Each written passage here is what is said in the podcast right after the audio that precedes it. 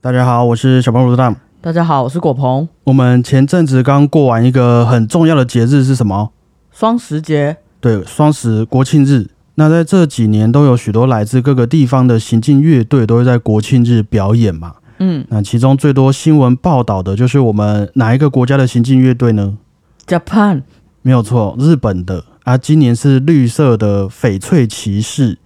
然后还有看到美国 UCLA 的行进乐队也有过来，但是呢，就我也同时看到许多新闻都用这个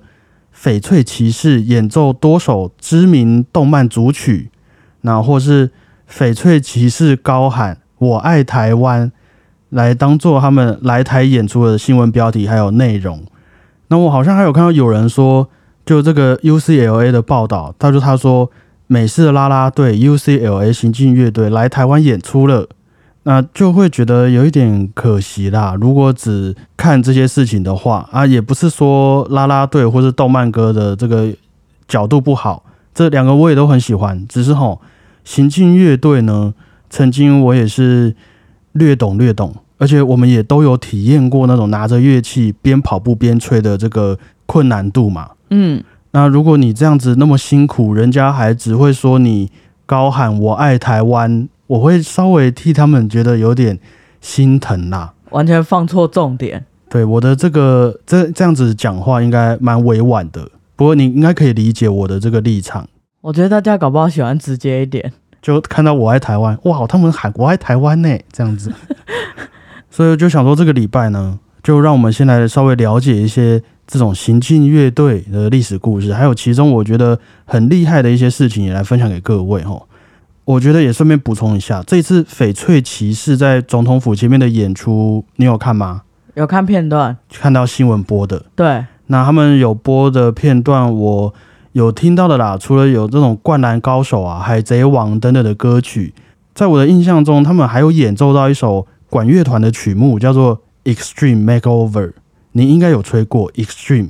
那这首管乐团的曲目就有使用了柴可夫斯基第一号弦乐四重奏的第二乐章当做这个主题，然后他们后面还有演奏到柴可夫斯基第四号交响曲的第一乐章跟第四号和第五号交响曲的第四乐章，他们把它做了一个 remix 的版本，这样子柴可夫斯基作品的 remix 太多了，太多了。所以如果我没记错的话，是有这些曲目在的。那因此，他们的编曲啊，我在听的时候就哇哦，其实真的编得蛮好的，绝对是比单纯的你说这个动漫主曲还要来的有看头吼。就先在这个节目开头稍微帮他们就是解释一下，那这些曲目资讯我也会放在节目的资讯栏里面，有兴趣的各位听完节目可以去找来听听看吼，都是非常棒的作品。OK，那准备好，我们就开始今天的主题了哦。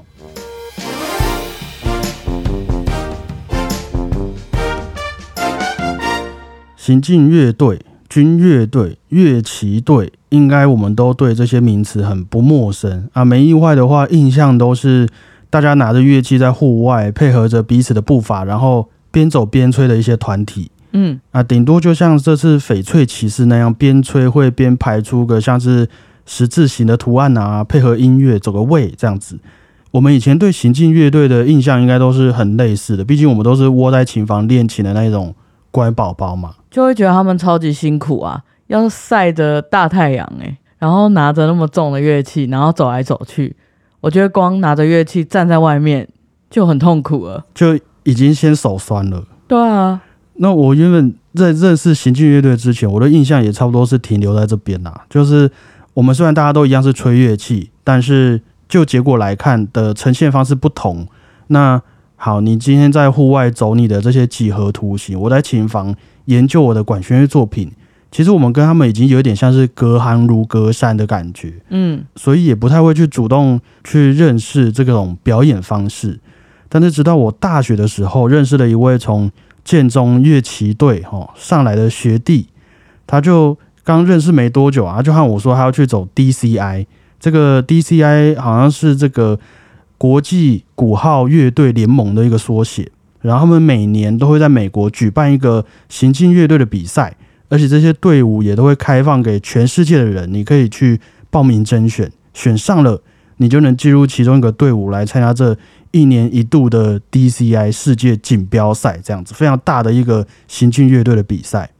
那我一开始听这位学弟这样讲，就觉得哦，很棒啊！年轻人有自己的目标，本来就是件值得鼓励的事情啊。好官腔哦！可是，就直到他给我看了他考上的队伍以前的表演影片，还有一些历年来 DCI 世界冠军的行进乐队影片，然后又听他后来分享许多故事之后，我就是真的彻底对这个产业改观了。我今天就来慢慢分享给你听呐。可能先来大致认识一下我们今天这种行进乐队的一个历史发展吼。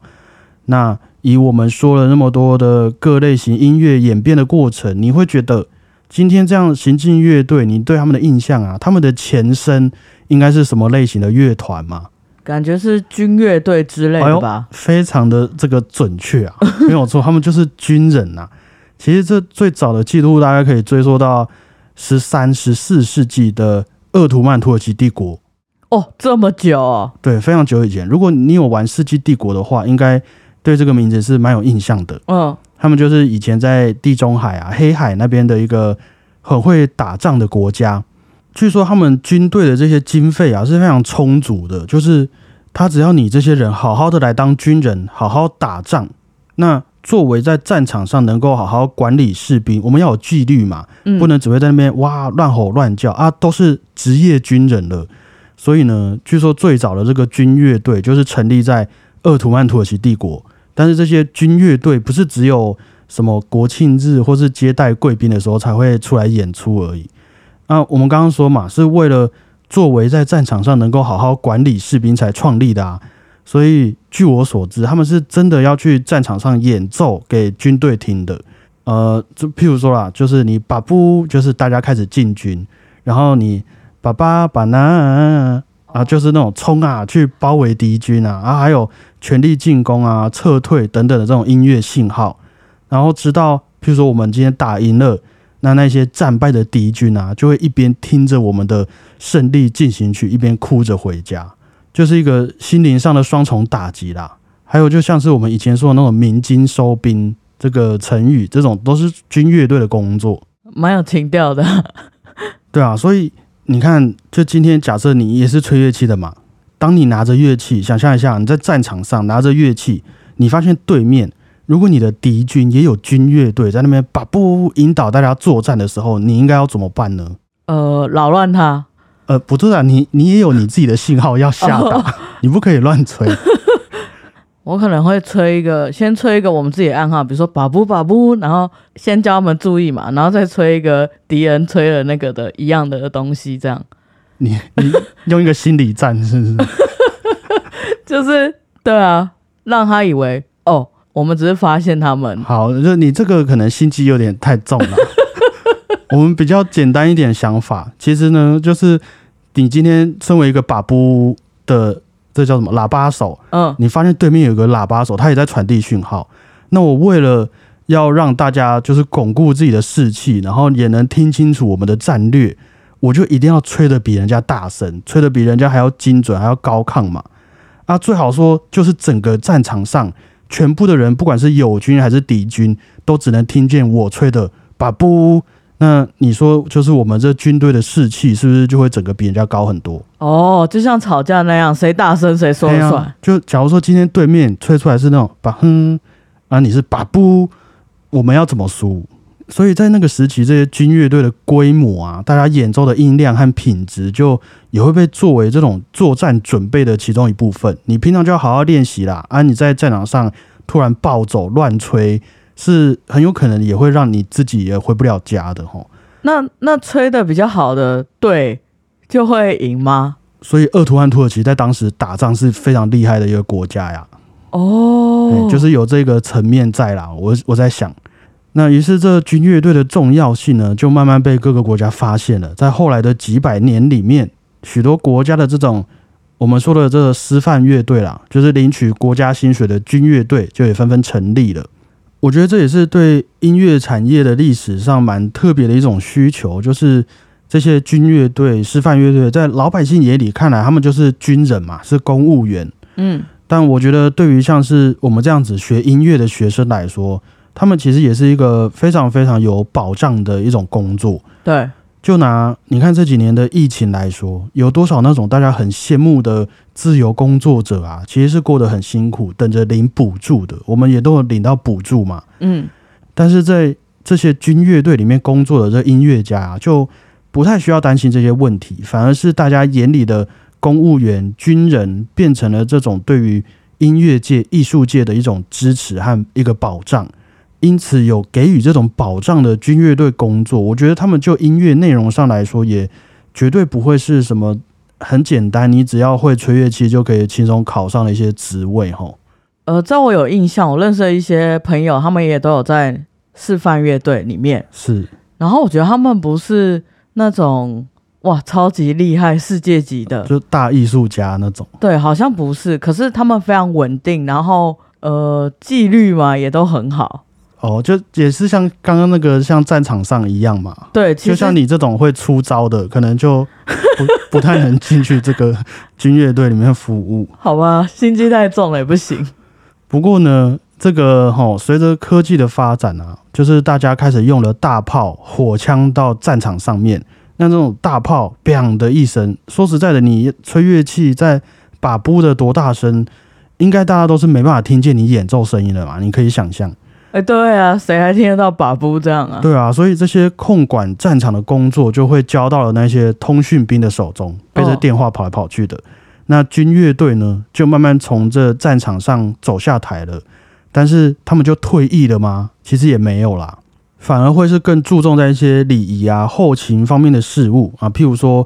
诶，让一般的军人们在日常的训练当中也能感受到一些圣诞节的歌曲啊。或是在演唱国歌的时候，甚至那种比较盛大的军事葬礼上面，也都会需要军乐队的演奏。哦，然后慢慢的，各种军种也都建立了自己的乐队，有海军的、陆军、空军也都有他们自己的，甚至警察单位也会有警察的乐队、国防部示范乐队等等。直到最近这一百年左右，不是发生了这个第一次世界大战和第二次世界大战嘛？对，那这种震撼全世界人们很深的战争，就也不只是影响军人自己而已，还有军人的家人，甚至一些还有在关心国家的人民。那尤其是美国这个国家，哈，我觉得也是在这两场世界大战中，从各个角度上都改变非常多的一个国家。那他们的军乐队服务的范围，也就渐渐的从军人到了所有人民的身上。一部分也是因为他们有成立军校嘛，美国的军校很有名，所以就会有大学的军乐队啊。那美国很多那种退伍的军人也都会自己成立这种社区型的军乐队啊，大家退休一起聚聚这样子。所以在这世界大战的期间，据说他们就会出来游行，就是诶给大家一些这个爱国主义啊，就是激励大家的一些心情。提振一下士气，这样。对，那这边就是有点关键了哦。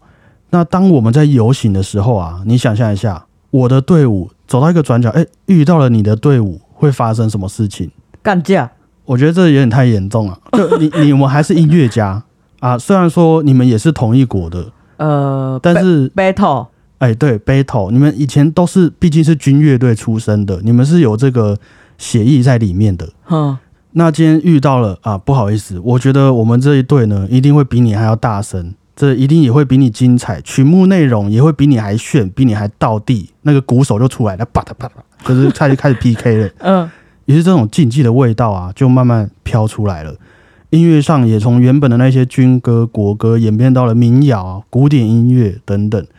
然后又加上刚好在这几十年呐、这个美国的橄榄球比赛非常的盛行，那唯独这一种能够激发士气、充满肾上腺素和竞技精神的行进乐队，就也被带到了这些体育赛事当中。直到现在，我们看到的这些行进乐队，就会像是美国的那种棒球队那样，嗯成为了各个学校、各个城市独有的这种表演艺术作品团队。你刚刚讲这些 battle 这个，我想到我以前有看过一部电影叫《锣鼓喧天》，你有看过吗？你说那个鼓手的故事吗？好呀，我我也有看过，是不是我们这辈子才会看？应该再年轻一点，你没看过吧？我查一下它是几年的电影，《锣鼓喧天》，二零零二年，二十年前的电影。对啊，对啊。哎、我那时候第一次看到这部，我觉得哇，超帅哎！非常的感动啊！我记得他就是跟人家 PK 的鼓手嘛。对啊，他们就会那种很紧张的出来定高给这样，然后突然叭叭叭的叭的叭的叭叭，然后换另外一个就也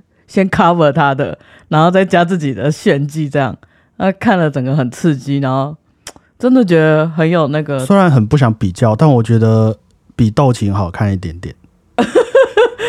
就是不一样的感觉啊！推荐给大家，就是《锣鼓喧天》嘛，这部电影。啊，所以如果这阵子你有看新闻的话，我记得像是日本的翡翠骑士啊，他们这次来表演之前，可能前一天他们都会去先去表演场地画那个线，定那个 mark。那也就是因为他们平常练习都是用这种橄榄球场的那种马线啊来定位的。那在设计行进乐队图案的时候，也都是会用类似的软体去跑，所以就会需要这些。定位记号，但是呃，这额外啊补充一下，日本的行进乐队好像和美国的行进乐队有一些规格上的不同啦，我不太确定。不过他们都会算这种步伐的距离，就是我们每个人都要跨步要跨一样的步伐，不能你走很大步，我走很小步这样子。我觉得他们这种同样的步伐应该很厉害，因为他们很有名的是那个三十人三十一脚那种东西。你说？跑步比赛那种，他们可以同那个步伐都一样大，这样就类似的概念。但是他们在定位这个单位啊，日本人和美国人好像不太一样。日本人好像比较大一点点，他们的一步比较大一点点哦。而且他们还是，你记得去年日本。的那个菊高校来台湾，我记得那个美眉嘛，很可爱嘛。啊，他们有演奏那个《Sing Sing Sing》这首曲子，嗯，滴答答答滴滴答答滴答滴滴答答等等滴滴滴滴，然后一边海来海去一边吹嘛，嗯，好像他们也是首次是在行进乐队里面加入这种呃比较激烈舞蹈的队伍啦，如果我没记错的话，好强哦，那个基本上有吹过乐器，也不用有吹过啦，你。就想象你一边在炒菜好了，一样的感觉。你一边在炒菜，然后一边跳舞，根本就没办法炒。你那个菜炒一炒，肯定是会喷出去嘛。我们吹乐器也是啊，你一晃，我的刀就哼哼，我要怎么吹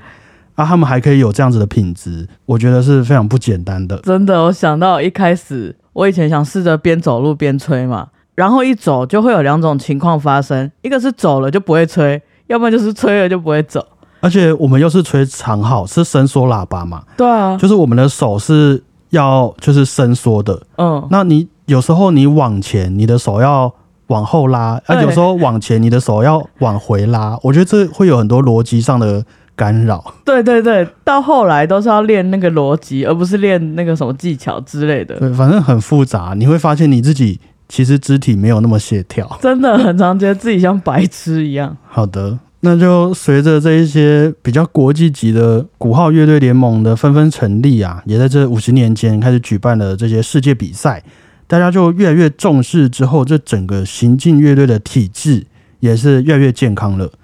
那啊，虽然台湾的乐队可能大家看不出来啊，不过我去看其中一个经常拿冠军的队伍，叫做 Blue Devils，哈，这个蓝色恶魔，他们的官网上面去看一下，大概。这一个专业的行进乐队里面可能会有哪些职位？就除了我们都知道的这些团队总监啊、音乐总监以外，他们还会需要旅行的协调员，因为他们都会去各个地方演出，那所以也会需要护理和物理治疗师的团队、营养师的团队，然后他们也会需要服装道具的制作团队、视觉组的。但是我觉得其中这里面最特别的一个职位啊，是。整个乐队图案的这个设计师哦，我觉得这图案设计师就有点像是我们说的编曲家那样啦。不过他们的工作是要把音乐给视觉化，就是要怎么让观众看到他们所听到的，然后听到他们所看到的，就会是这个设计师们其中一个非常主要的工作内容。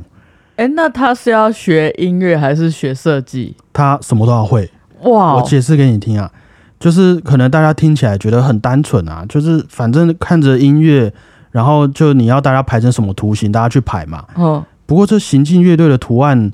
他们也是从以前军乐队那种正方形、长方形、几何图形，然后演变到现在。我还有看过排成巴黎铁塔的，就是他们在演奏德布西的《月光》的时候，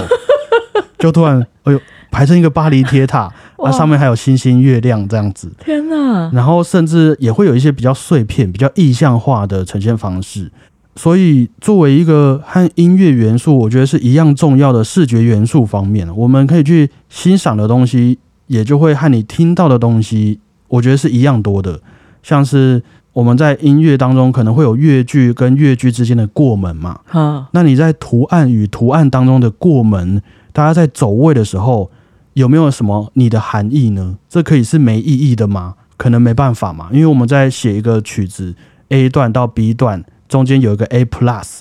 它一定就会是一个很有逻辑的过门，很有原因的。那你在排图案，我的巴黎铁塔和金字塔中间也会有一个很有逻辑的过门，好比说中间就是一个搭飞机的感觉，这样，譬如说是这样。哇，那或是有一些比较大型的那种打击乐器啊，在你的图案当中有没有办法整合啊？整个这样子图案的呈现是增强了音乐带来的重点效果，还是有什么反思想要传递吗？然后又要再进一步说，当你的这些表演者在排出这个图形，在做出这些动作的时候，他们有没有办法分得出来说，他们现在是把手举起来，还是想象一根绳子把你的手臂拉向天空？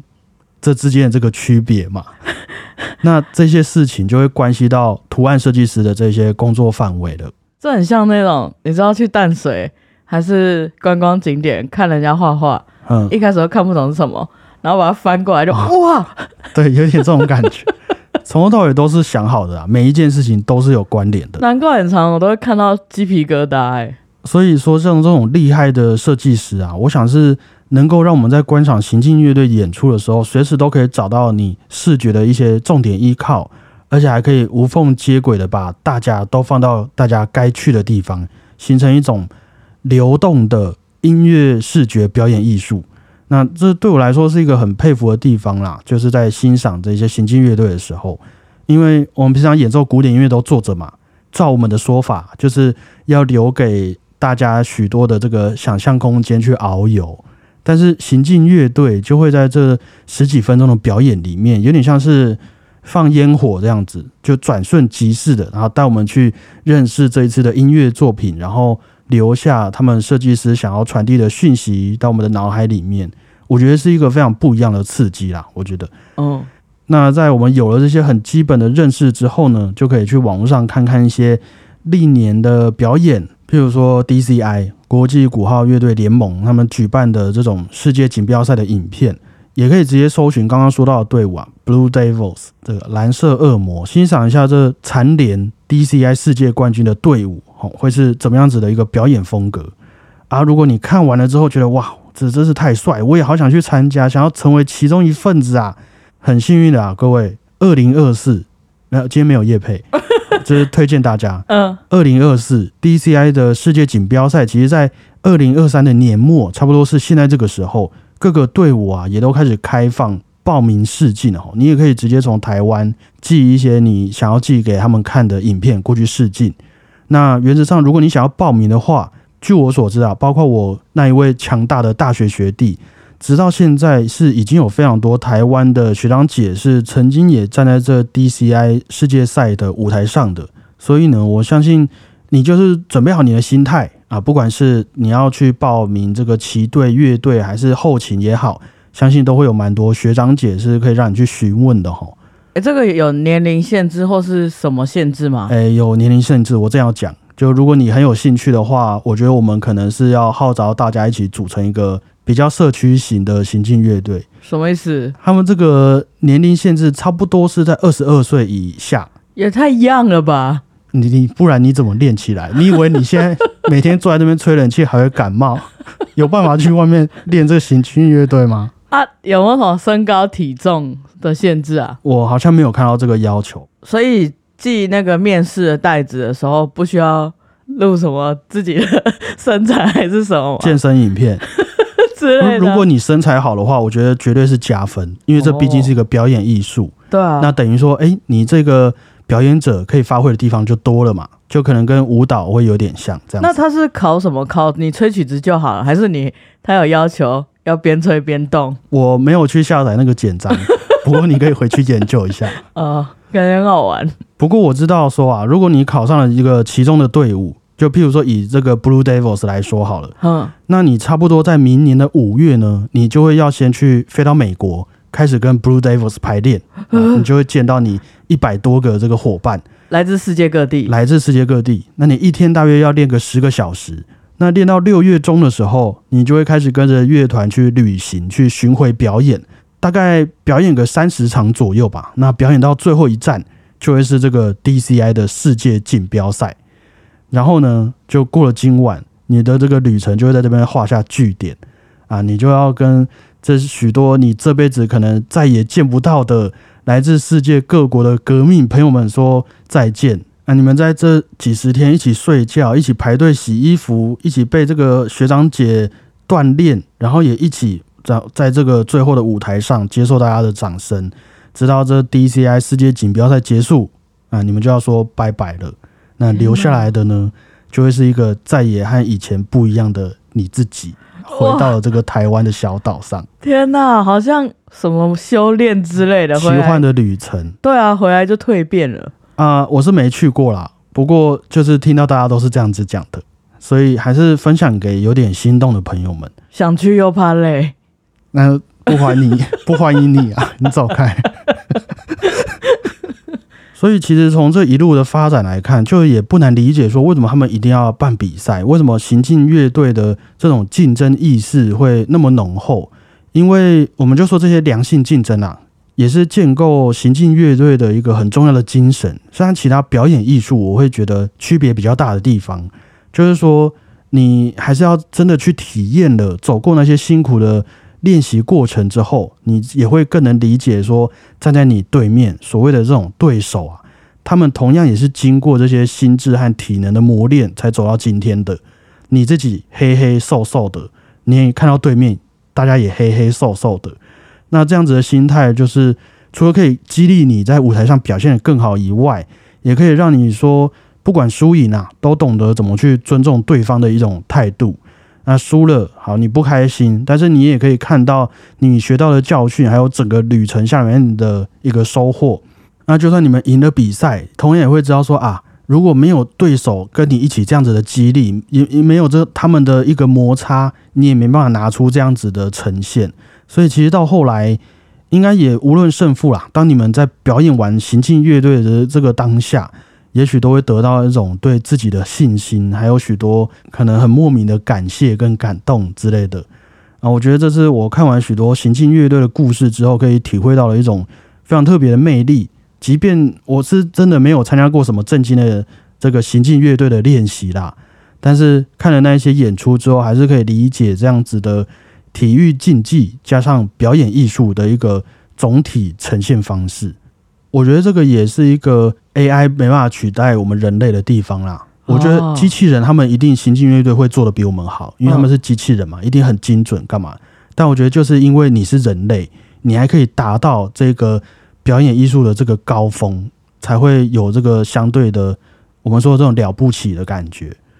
那待会要来点播的作品，匈牙利钢琴家彼得纳吉所演奏的莫扎特第十一号钢琴奏鸣曲的第三乐章，又被称为土耳其进行曲的一个段落。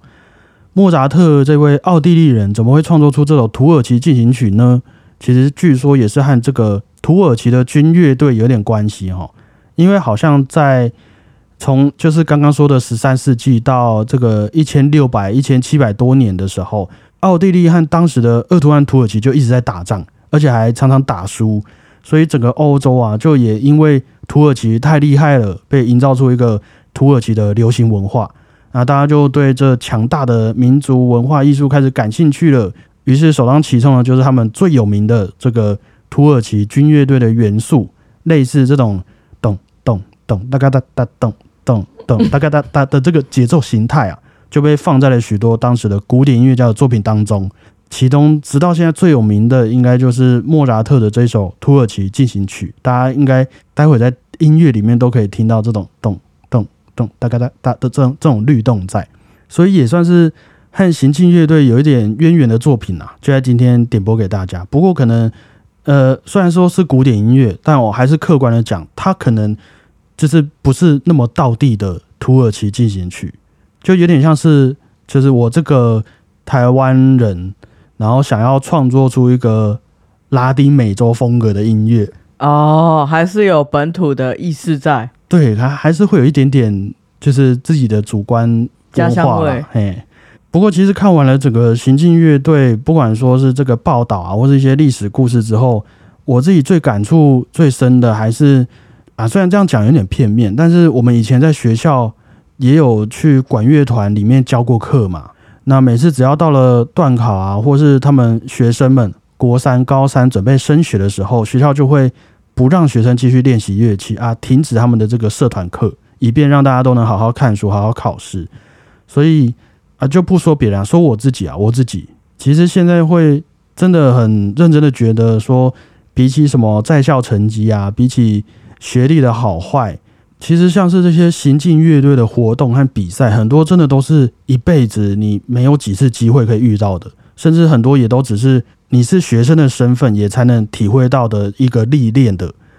那我觉得就用这个台湾人最喜欢的 CP 值来讲啊，CP 值，就是你今天去学校可以体验到的事情那么多哦，社团课啊啊，学校的一些什么各种去户外教学的交换学生的图书馆的资源啊，各种这个机会也都很多。相对我们这种出社会的人来说，那结果你今天缴了学费，啊，你都把时间拿来读书了。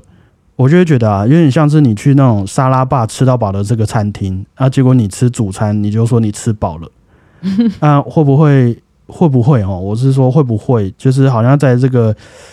体验上就会有一点点亏呢？真的，说真的，我如果要回想起国中或高中有什么印象深刻的事情，大部分都是什么直击比赛啊、拔河比赛，就大家一起共同努力的那些时刻。对啊，而且我觉得最重要的是这些经历也是因为你是个学生，你才有办法去体会到的。嗯，那就像譬如说这些行进乐队的比赛，它就是只能在那一个年龄层，你有了这个体能跟记忆，因缘际会之下，好像这个机会就是为了你而准备的。讲一讲有点难过。